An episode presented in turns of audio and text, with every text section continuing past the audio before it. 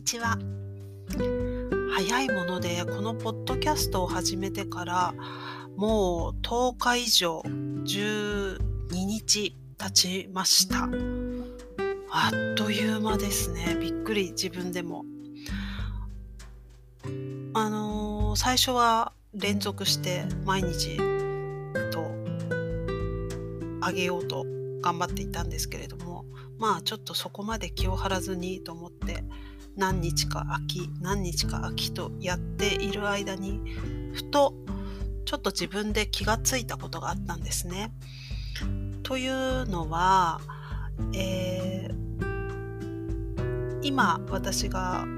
今まで私がこうやって、えーと、ドイツでの生活のことだったりとか、まあ、その中で自分が気がついたことだったりとか、まあ、そういうお話をしていたんですけれども、あの、まあ普段私がこうやってお話をする時って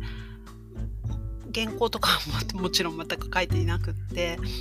もうその何を話すかっていうテーマだけをポツポツとこう上げてそれに沿って思ったように話していく感じなんですけれどもなんかどういうネタを今後話そうかなっていうふうにこう考えていた時にまあその今までのような感じで話したいことこういう生活の中であこういうことがあったからこれこのエピソード話そうとかそういうことはもちろんあるんですけれどもそれ以上にうん私が話したいことがあるなということに気づいてしまいました。というのは、えー、私の趣味の話なんですけれども実は私は、えーと、その自分の趣味に特化したアカウントといいますか、えーと、ハンドルネームといいますか、えー、名前をかなり長い間使っておりましてでその趣味というのは、まあ、舞台鑑賞特にミュージカルを見るっていうことなんですけれども特に今住んでるドイツとか、まあ、ドイツ語圏のミュージカルについて、えー、語ったりとか、まあ、語ったりっていうのはこういうお話実際にお話しするというわけではなくて、えー、ブログを書いたりとかツイッターとか、まあ、そういうことを割とホームページを作ったりとか長年やってきていたんですけれどもそれをですねそれとは切り離して、えーと、普段の生活のこととか自分の思ったことについて、えー、話していこうと考えてこのポッドキャストを始めたんですね。でも続けていくうちにあやっぱり私舞台の話とかももっとしたいかもということに気がついてしまいました。でそれを考えながら、えー、と前回収録をしてでどうしようかなって悩んでいるうちに、まあ、数日経ってしまったんですけれども、あの、まあ、今後はあまりその趣味のことを切り離してとか考えないで、えーと、趣味のことも含めて、えー、お話をしていきたいなと思います。でありがたいことにあの今までのわずかなあのポッドキャストを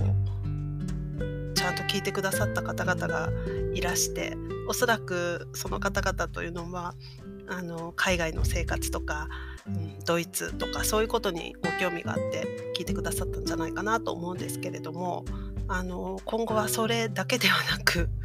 あのかなりマニアックな話が登場します。非常にマニアックです。まああのそういうのが出てきた時はさらっと聞き流していただくかあるいは「えそれってどういうことなの?」って興味を持ってくださったらもちろんもっと嬉しいですけれどもあのまあびっくりしないでください という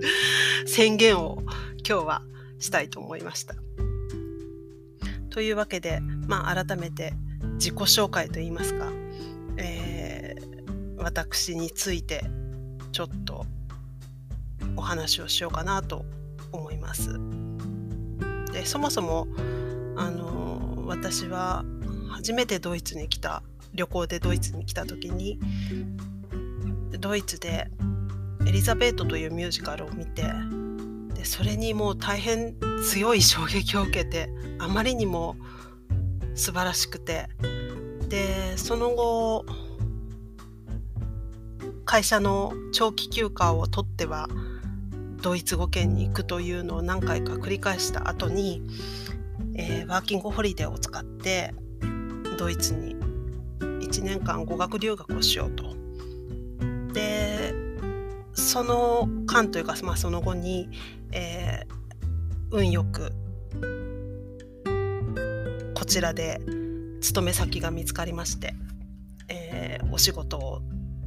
して今に至るというすごいざっくりした紹介なんですけれどもまああの、私がその好きなドイツ語圏のミュージカルというのはうんミュージカルをお好きな方だったら例えばその作品名でエリザベート今言ったみたいなそのエリザベートとかダンス・オブ・ヴァンパイアとかモーツァルトとかあのドイツオーストリアスイスとかで、えー、生まれたミュージカル。あるいは、えーと、その地域で活躍されている役者さんたちとか、まあ、そういうところに私はもう本当に魅力を感じていて。でまあいつの間にかこちらに来てしまったというような感じなんですけれども、まあ、それ以外にも舞台というものとしては、えーと、バレエとかダンスとか見るのも大好きですし自分でも踊ってます下手の横好きですがこれもまあそこそこ長年続けてますね。で日本にいる時は、まあ、歌舞伎とかあの